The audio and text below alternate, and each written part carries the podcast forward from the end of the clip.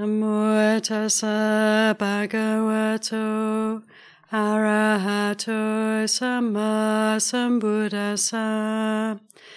Namo tassa bhagavato arahato samma sambuddhassa. Namo tassa bhagavato samma sambuddhassa. Buddham Dhammam Sangham Namasami.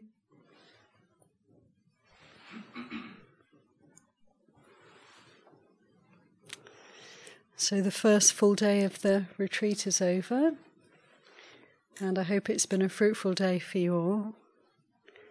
I'm sure for some of you it will have been a, a lovely day of sort of settling in to the practice and unwinding and enjoying.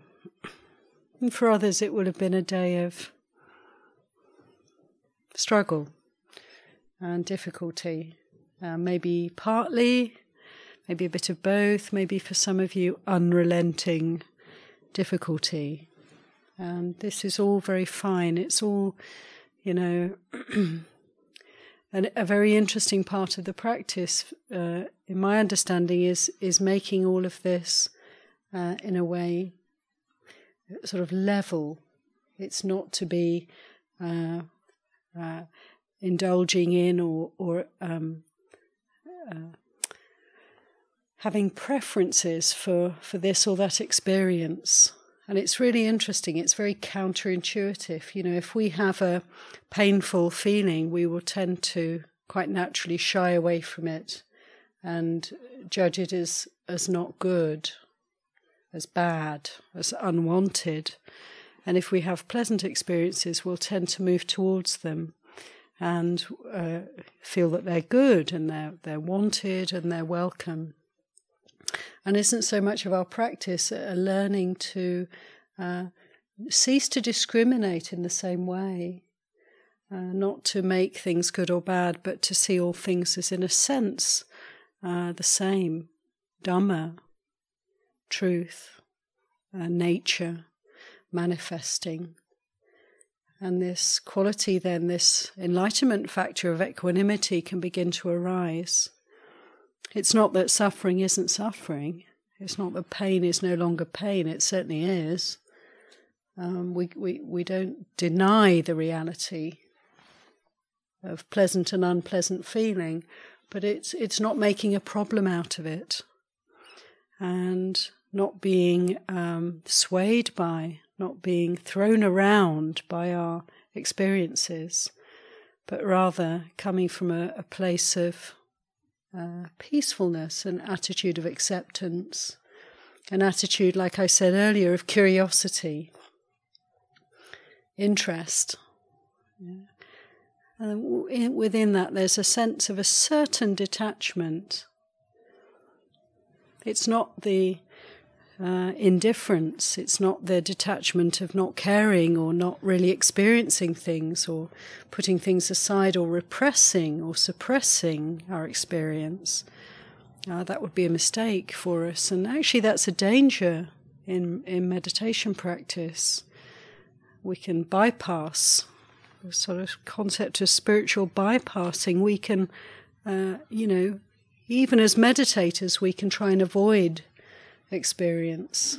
Uh, you know, focus on the, the pleasant and the easeful and ignore or uh, move away from the unpleasant. And so we can we can even sort of delude ourselves as meditators that we're waking up when really we're we're picking and choosing just the same as before. So it's something to be very conscious of. And for me, one of the helpful ways to avoid this is to is to not have preferences, is to welcome uh, the messier side of life. You know, the emotional realm is often very anarchic, unpredictable, volatile, uh, and and rather embarrassing, really. We can have emotions that are very childish, very uh, sort of primeval. And we don't really want to own them oftentimes because uh, they're a bit shameful, really. We can have the thought of, you know, I've been meditating for so many years, I shouldn't be feeling like this. I shouldn't be hating people still. I should love everybody. You know, I shouldn't be getting so furious as I am still. What's the matter? You know, I'm not I'm not practicing well.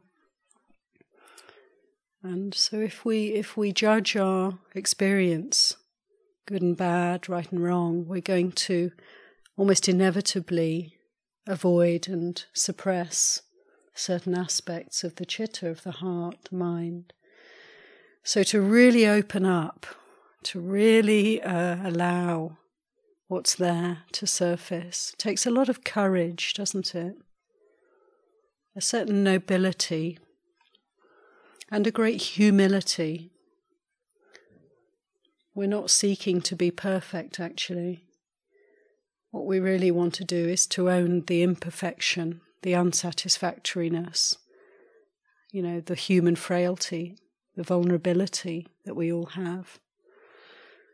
Uh, and actually, my, my own experience is most definitely the more I practice, the more I realize, you know, the stock of very um, powerful emotions and crazy thoughts and and you know really it's a bit wild in there. It's a bit wild you know what's next? Never know. But that's fine. When we don't take it personally and i don't mean again by that that we we don't uh, allow we don't fully uh, acknowledge our experience. It's just, you know, you begin to see, well, it isn't actually very much here. It's not this one. It's not permanent. It's changing, and it's it's not something I can own or hold on to. So the more we're willing to immerse ourselves in our experience and really embody this body, really inhabit this human life, uh, you know, the more we recognize actually it's not it's not me and mine. It it, it things arise, experiences arise, they last for a time, and then they pass away. And that's how it is. And so it's a flow, and we can begin to, you know, f- sort of in a sense free up but I find it an amazing paradox that it's only possible to free ourselves when we really fully live, we really fully um, accept, embrace, welcome every kind of experience.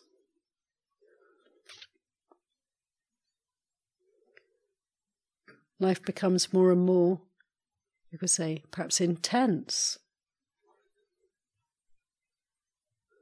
There's more acknowledgement of the darkness that we all have within us. We have a great potential, don't we, for good, but we also have a, a tremendous potential for harm.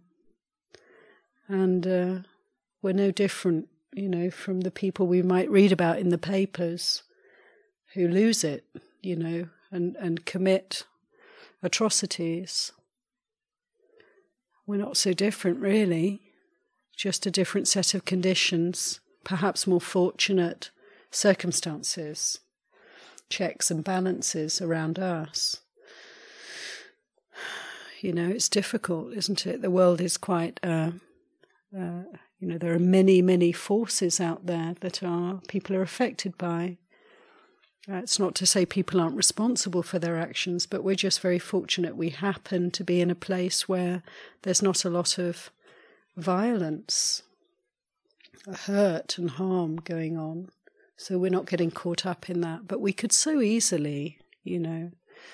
And so there's a, a leveling that can happen too as we open our hearts to our experience, to the bright, to the dark, to the radiant, and to the contracted. There's a great leveling. There's a realization we're all we're all we're all in the same boat. And uh, thank goodness we have some guidance in our lives. We have precepts that help us to stay fairly safe, free from harm, free from harming others, safe and trustworthy. Isn't it wonderful? It's wonderful to sit in a room of people who uh, we know that everyone around us here has determined and has an intention to keep the precepts. We're all going to do our best, and we're not going to harm each other intentionally. It's actually quite interesting in community. We were just talking this evening, Anagarika Lindsay, Pei Ching, and I, about the life in community and recognizing that, you know, it's even with the best intentions in the world and the really good hearted, noble people, we can still hurt each other. It's not that that's our intention, but it's through you know, the simple vicissitudes of life, you could say, the, the, the challenges of life. Misunderstandings happen, maybe cultural differences, maybe people are under a little stress, and you know, it's very easy to, to, to hurt and harm each other, even with the best intentions, through ignorance or through uh, a lapse of mindfulness, perhaps you could say. Talking to somebody earlier about anger, you know, how how strong that emotion can be. Somebody says something, something happens, and whoa, you know, the volcano can erupt very quickly. And probably most of us in this room have that potential to, to lose their temper. Not many of us perhaps will be beyond that. Just certain causes and conditions coming together can trigger that. And, uh, whoom, you know, it's very quick. The beauty of this practice is that we're training ourselves actually moment by moment to have a better sense of what's really going on in here, what's really happening for us. The body awareness is enormously helpful because when an emotion arises in the mind, in the heart, it will it will have a there will be a, a, manifestation in the body. There will be feeling in the body. Something's happening. Something's going on. I get angry. I can feel there's a there's a tension in the in the heart. The belly tightens up, and there's heat coming up, and it can be a very powerful momentum to actually do something. Have to say something. Have to do something. It's it's a really uh, vital energy. In and of itself, it's it's nothing other than vitality. You could say moving in a certain direction.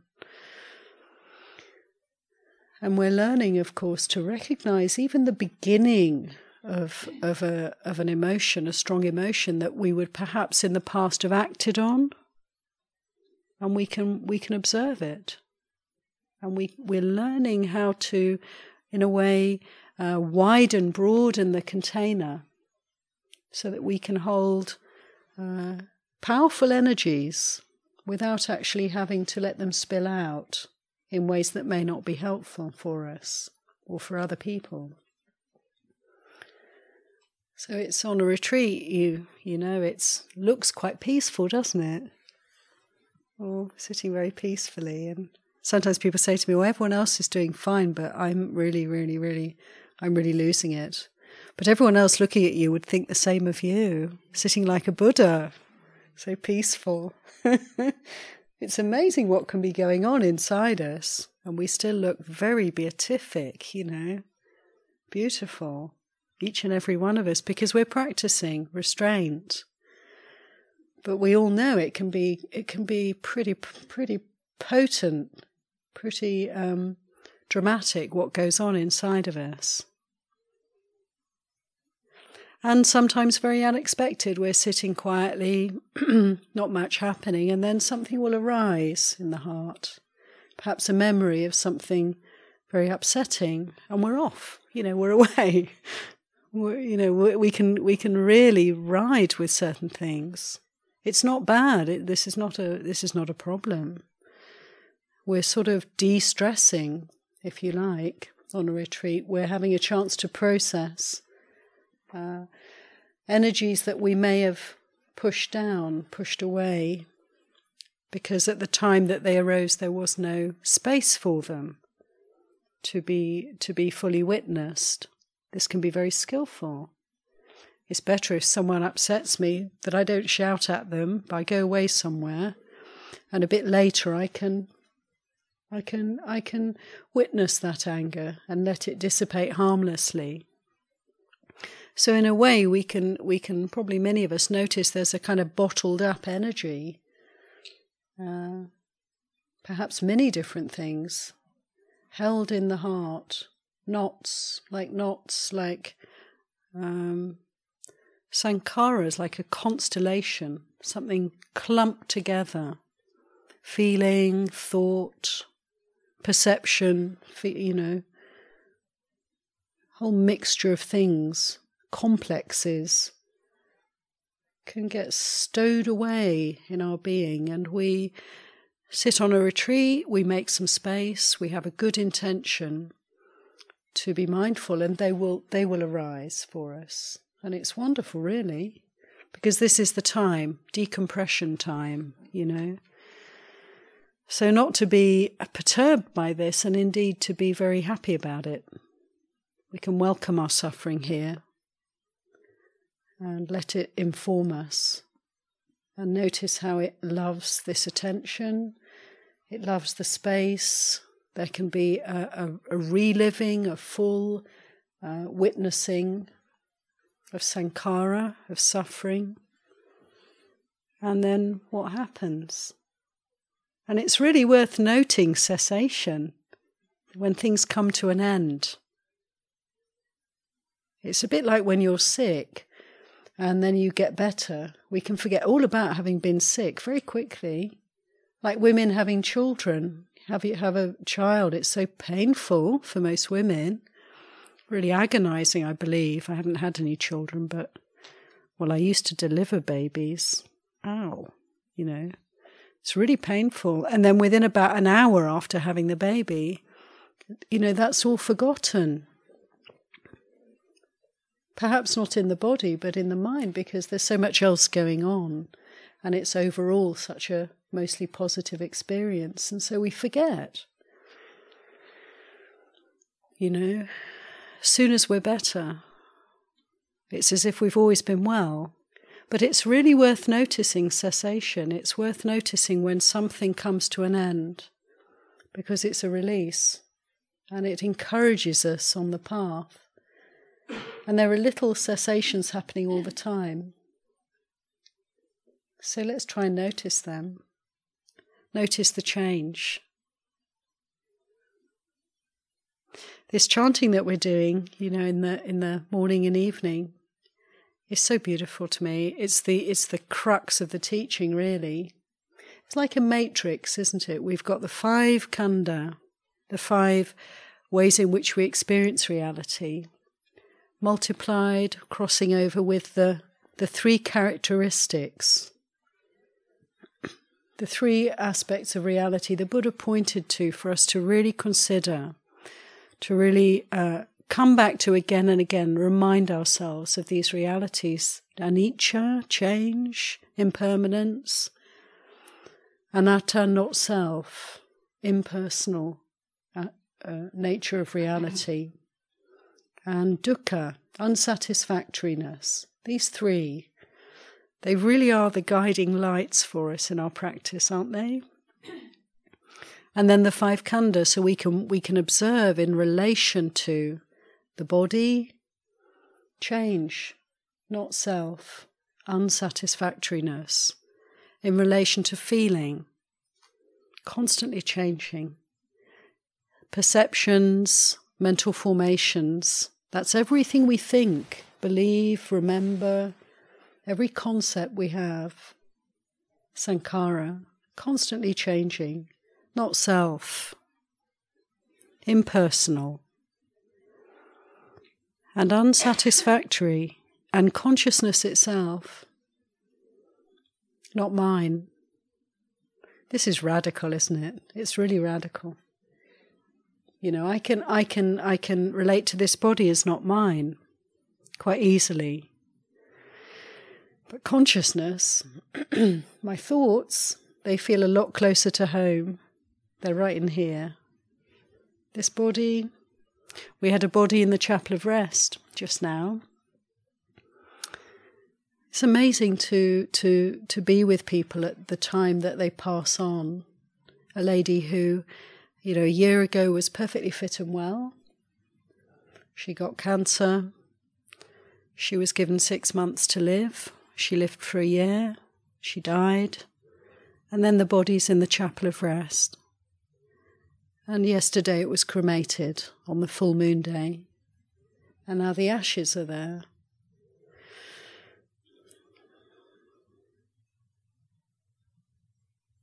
Yesterday was the full moon. The full moon, it came into fullness and now it's fading out for us. We had two people ordain yesterday in the temple last night. We've got a new Samanera and a new Anagarika. Yesterday they were different form, different name for one of them. One of them was wearing jeans, now he's all in white. It's just powerful to me you know, the trees, the autumn. I'm, I'm, I've got a walking path near the kuti, and I'm, I'm going out there every day, and it's amazing how quickly it's changing now, isn't it? The leaves are falling. Every day, those trees are different, getting barer, and the carpet of leaves on the ground gets thicker. Every moment. The fireworks out there, we're getting up to bonfire night, aren't we? It's a bit wild out there tonight. I'm sure many of you have noticed these explosions going on. One minute it's all contained in a little firework, and the next minute, boom, and then it's gone. That's a bit like us, isn't it, really? It's just incredible. So when we when we really pay attention to change, it's very apparent how these bodies change. One minute I'm healthy, the next minute I'm very sick. And even if we don't get very sick, which many of us will, then the body will age. I don't know about you, I'm noticing that all the time, different things happening. It's really quite interesting. Lines coming now. These blotchy, brown blotches all over the skin sagging, sagging, and sort of bulging in places that you really don't want to bulge in, and and those joints, you know, starting to stiffen up. And I'm not that old; I'm only in my fifties. Got loads of exciting discoveries to come if I live, you know, longer.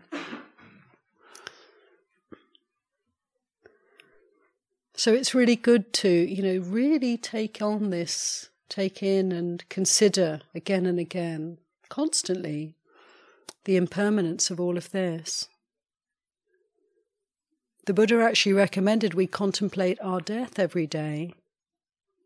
And I do this. It's a great remedy, actually, for desire. You know, desire for this body, desire for other bodies, desire for anything at all. the Buddha said, consider impermanence. Make it your practice, make it your understanding. And we, we, we will tend to need to keep coming back to this because we will shy away from it naturally. We don't really want to wake up in many ways. We do and we don't, you know. We feel we do, I want to be liberated, but I don't really want to consider the fact that I'm going to cease to exist. Everything in me shies away from that. I actually think I'm immortal. Really? I do. And when I consider death, it's always a shock.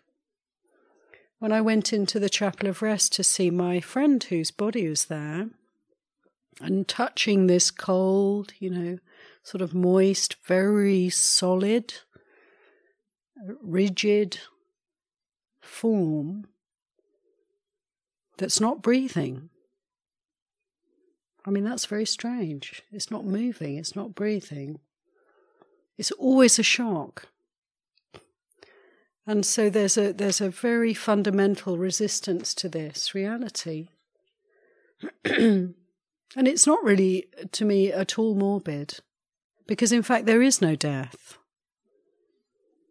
We witness other things dying, but the, the, the being, of course, has moved on already.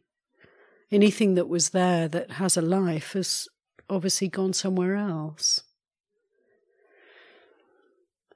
But we have the opportunity to see the change, you know, see the carcass, see the corpse, see the shell that's left behind. And it's powerful, it's potent. But the Buddha recommended we do this every day. We, we consider this body and where it's heading. One thing we can be sure of, isn't it, is change. These are the, the characteristics of reality, so we can be sure of this. It's a kind of a refuge for us. And we can consider the, the process of aging, sickness, and death. And, you know, it's, it's interesting to me that the more I do this practice, the more calming it is, the more the, the, the kind of existential angst is appeased, the more the fears are met. And they are really worth considering, really worth how to say, mm, uh, it's really worth poking that. It's really worth going there because it puts everything in perspective. You know, it's like the, the question what would you do if this was your last day on earth? What would you do? And if we can live that way, you know, what would you do? I, I, was very, very touched when the Twin Towers came down and there was uh, there was uh, recordings, you know, of people's last moments, and they know they're going to die. And what do they do? They get on the phone and they, they tell the people that they love how much they love them. You know, that's the that's the most important thing.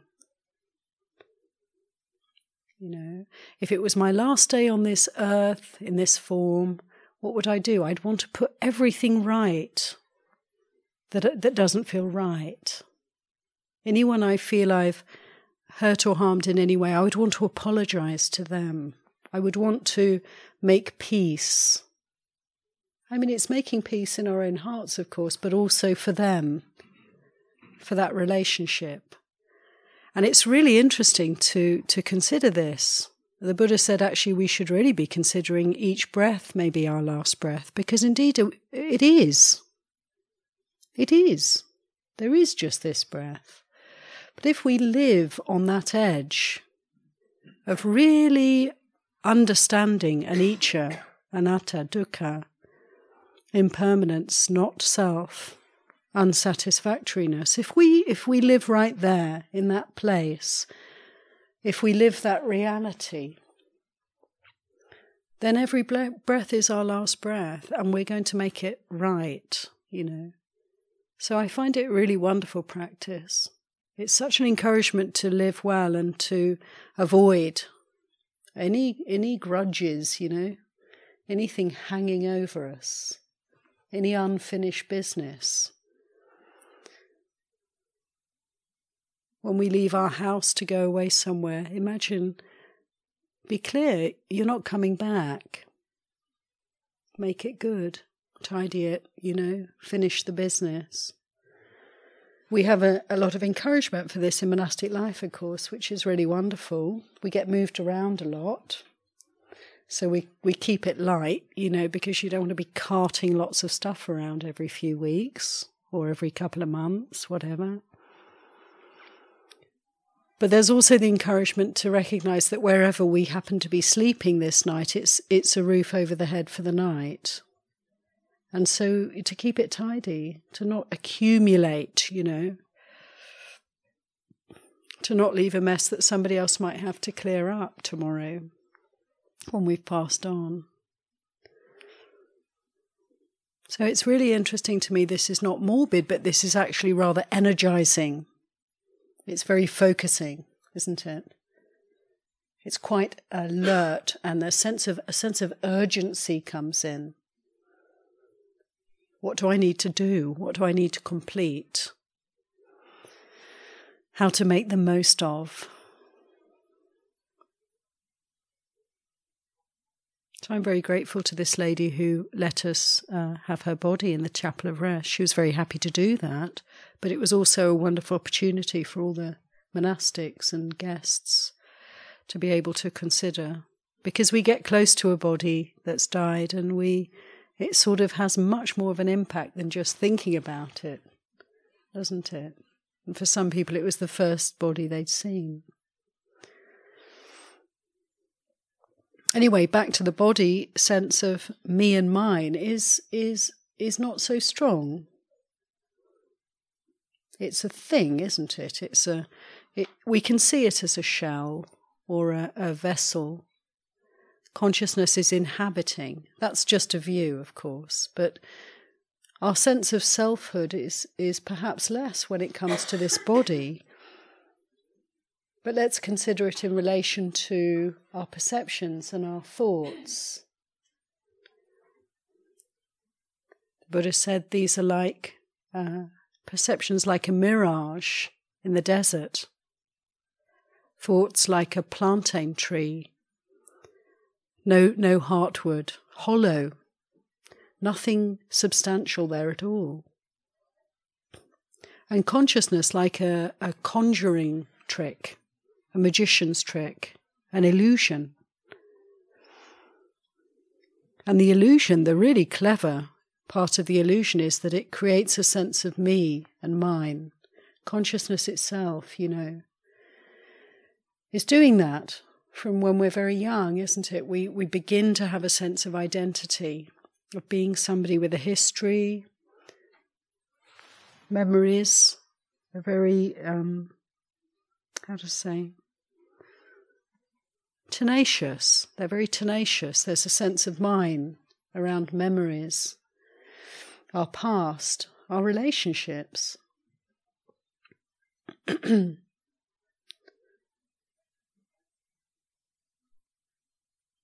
in the end, as much as we attach to anything as me and mine, that's just how much we suffer because, because we're going to lose it. So these are really sort of potent um, messages, teachings for us to to consider. The unsatisfactoriness is in the impermanence, and it's in the uh, inability to own anything, to control anything, to make anything mine. So, in short, this realm of samsara endless becomings, births and deaths, is inherently unsatisfactory. We're not going to find any refuge here. We're on very shaky ground, aren't we? We're all on death row. We're all mortal, you know. We're looking at we're not looking at a bright future. We're really not. We're looking at a slow, steady process of decay if we're lucky. and all sorts of other possibilities, much more challenging. So there's absolutely nothing here that we can really hold on to, rely upon. Shaky, scary. It's a bit desperate, really. If we if we attach to these bodies, the situations we find ourselves in, even our loved ones. It's not that we can't uh, live skillfully, family life, look after each other, you know, love each other, serve each other. It's just there's no there's no safety there, there's no security, there's no refuge.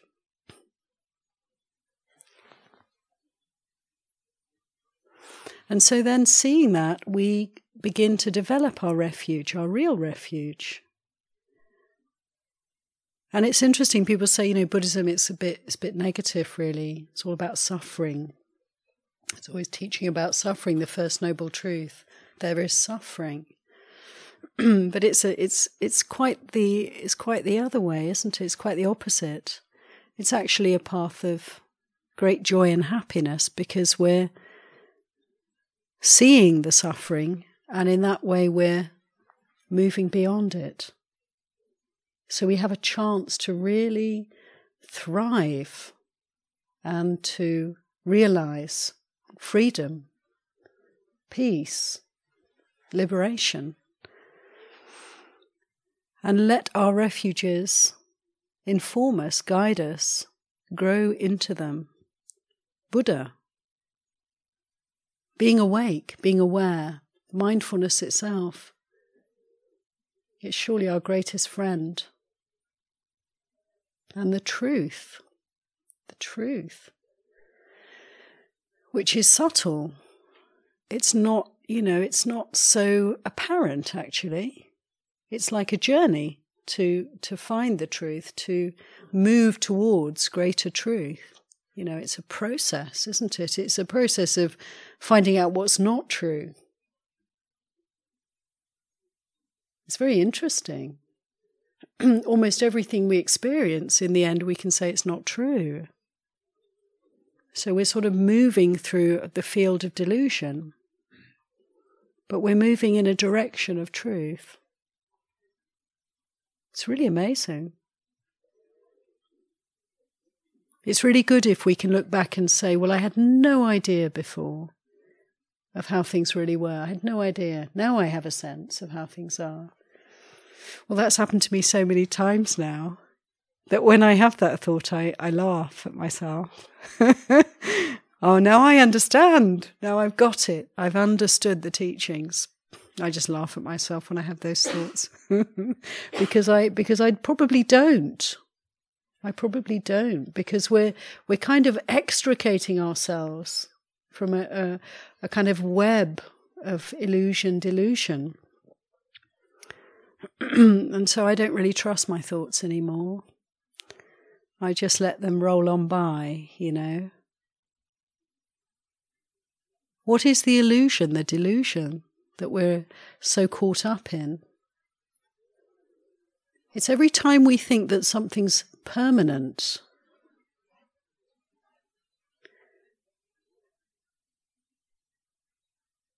Which is quite a lot of the time, actually.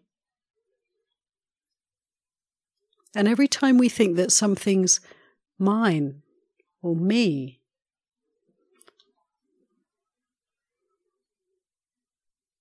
which is a lot of the time, isn't it? Really, when you think about it. you know, it's quite tiresome. You know, someone says something to me and I'm upset. These are my thoughts. This is true because I think it's true. You know, it's very tenacious, this sense of me and mine, and it's a constant exploration. I love the teachings of Sri Ramana Maharshi, this great sage from uh, who lived in India died in 1951, great saint. And his, uh, his, his teaching was to question who am I? Like a koan, isn't it? Who am I? And just to keep looking, keep keep finding out, searching for the one, you know, the the the the, the something there that I can say is me, is mine. For me, it turns into something more like, what am I? What is it? What is it? What's happening? It becomes more like that. And then what happens as we keep practicing mindfulness? We begin to feel as though we're moving through like a tunnel of what is it, what is it, what is it, because it's changing all the time. So you can't you can't really hold on to anything. Things are just moving through. And that's very nice because there's a sense of, well, there isn't really anything that can be held on to. Every experience is passing. We don't have to try and let go, it just goes, it's going to go. If we let things be, They arise, they last for a while, and they pass away. And the more mindful we are, the more we center ourselves, our attention here in the framework of this body and mind, the more we can recognize this is happening with great, great speed, you know. Every moment is sort of recreating itself and dissolving again and again. Everything. So there's a tremendous energy, a flux, a flow, and there's nobody there. There's nobody there. We're really not in control.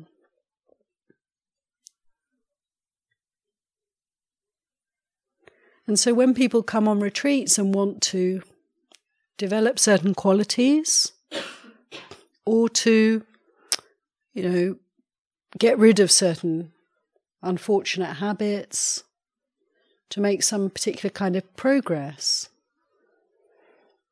we can recognize that, that we just need to let go of that. Let go of let go of any agenda here.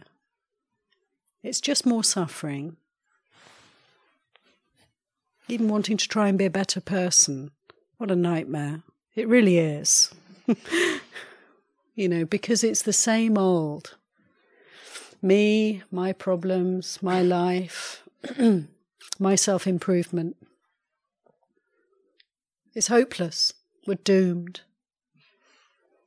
More suffering, you know? And it's so natural to do that. It's so natural to want to, you know, I want to let go of this and that. I want to be less angry. I want to be a nicer person. It's very natural. It's very good intention. But we don't have that kind of choice. There's not that kind of control of reality. We have to let go. Let go of self improvement. Let go of self judging. Let go of self. And then we can start to really appreciate what's real.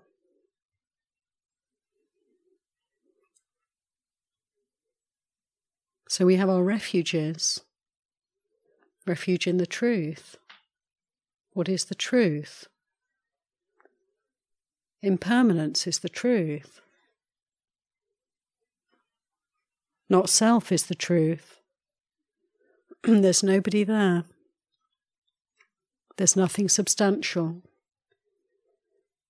The unsatisfactoriness of this sense of individuality, sense of security in this world. is the truth. But there's a great beauty to moving towards the truth, closer and closer, step by step, you know, breath by breath, breath by mindful breath, we're moving closer to the truth, which must always triumph in the end. Isn't it wonderful to be part of that, you know, rather than struggling against that, just to flow with that? If we're not willing to do this. It's like we spend our whole life swimming against the current. It's just so exhausting. and then you get to the point where you lose your strength, you know? At some point, we lose our strength, and what happens? We feel like we're drowning, you know? But if we're fortunate and we've developed our mindfulness, when we come to that point, we can recognize the best thing we can do is to stop trying, give up. And instead of drowning, what a surprise. We can just float with the current effortlessly And where does it take us? It takes us in the direction of peace, happiness, well being, bliss, freedom, nibbana. So, this is our great opportunity to give up. Die before you die. Do it now. And then we're in the place where there is no death. No birth, no death. And, and we can all do that. It's absolutely possible. Every time there's something holding on to me, holding on to some permanency, control, identification, attachment, just see it. That's all we have to do. Just see it, and it goes. It's gone. And we're freed up that little bit more. And all we have to do is keep letting go, keep letting things be. It's not in our control, it's not in our, we don't have no choice about the results. But we can be very sure that there, this process is leading us towards a lightness and a happiness and a well being, and that's good enough, surely. So I wish you well with this journey. Happy floating. Evam.